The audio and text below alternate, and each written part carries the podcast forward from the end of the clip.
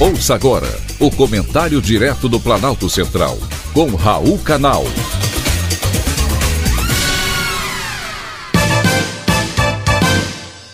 Queridos ouvintes e atentos escutantes, assunto de hoje: autonomia do Banco Central.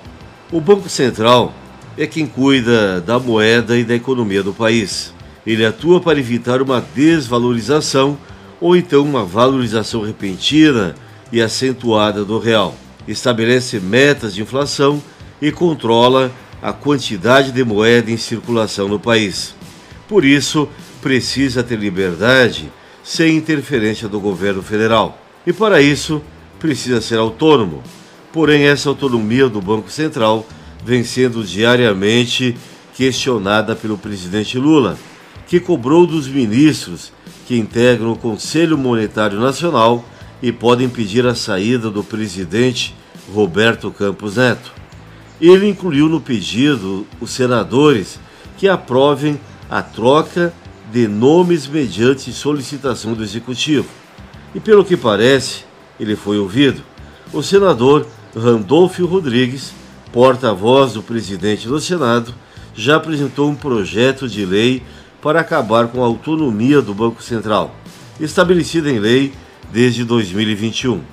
O que é de se estranhar porque o PSOL, Partido Socialismo e Liberdade, quer a autonomia do Banco Central. Seu socialismo sequer reconhece a iniciativa privada e acha que a atividade econômica deve ser 100% do Estado. Como explicar a função do Banco Central para quem não acredita e nem deseja a iniciativa privada?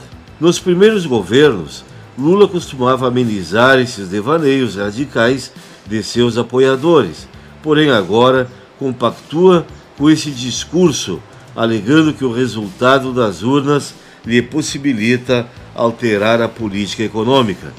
O presidente Lula tem redobrado as críticas ao Banco Central ante a manutenção da taxa básica de juros em 13,75% ao ano os porta-vozes de Lula dizem que Campos Neto é infiltrado de Bolsonaro.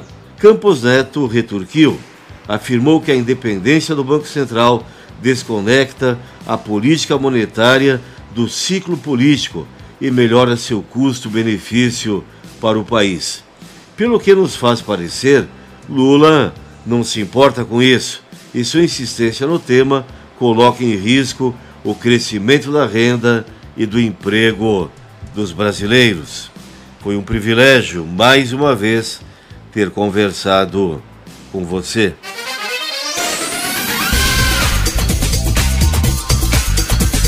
Acabamos de apresentar o Comentário Direto do Planalto Central, com Raul Canal.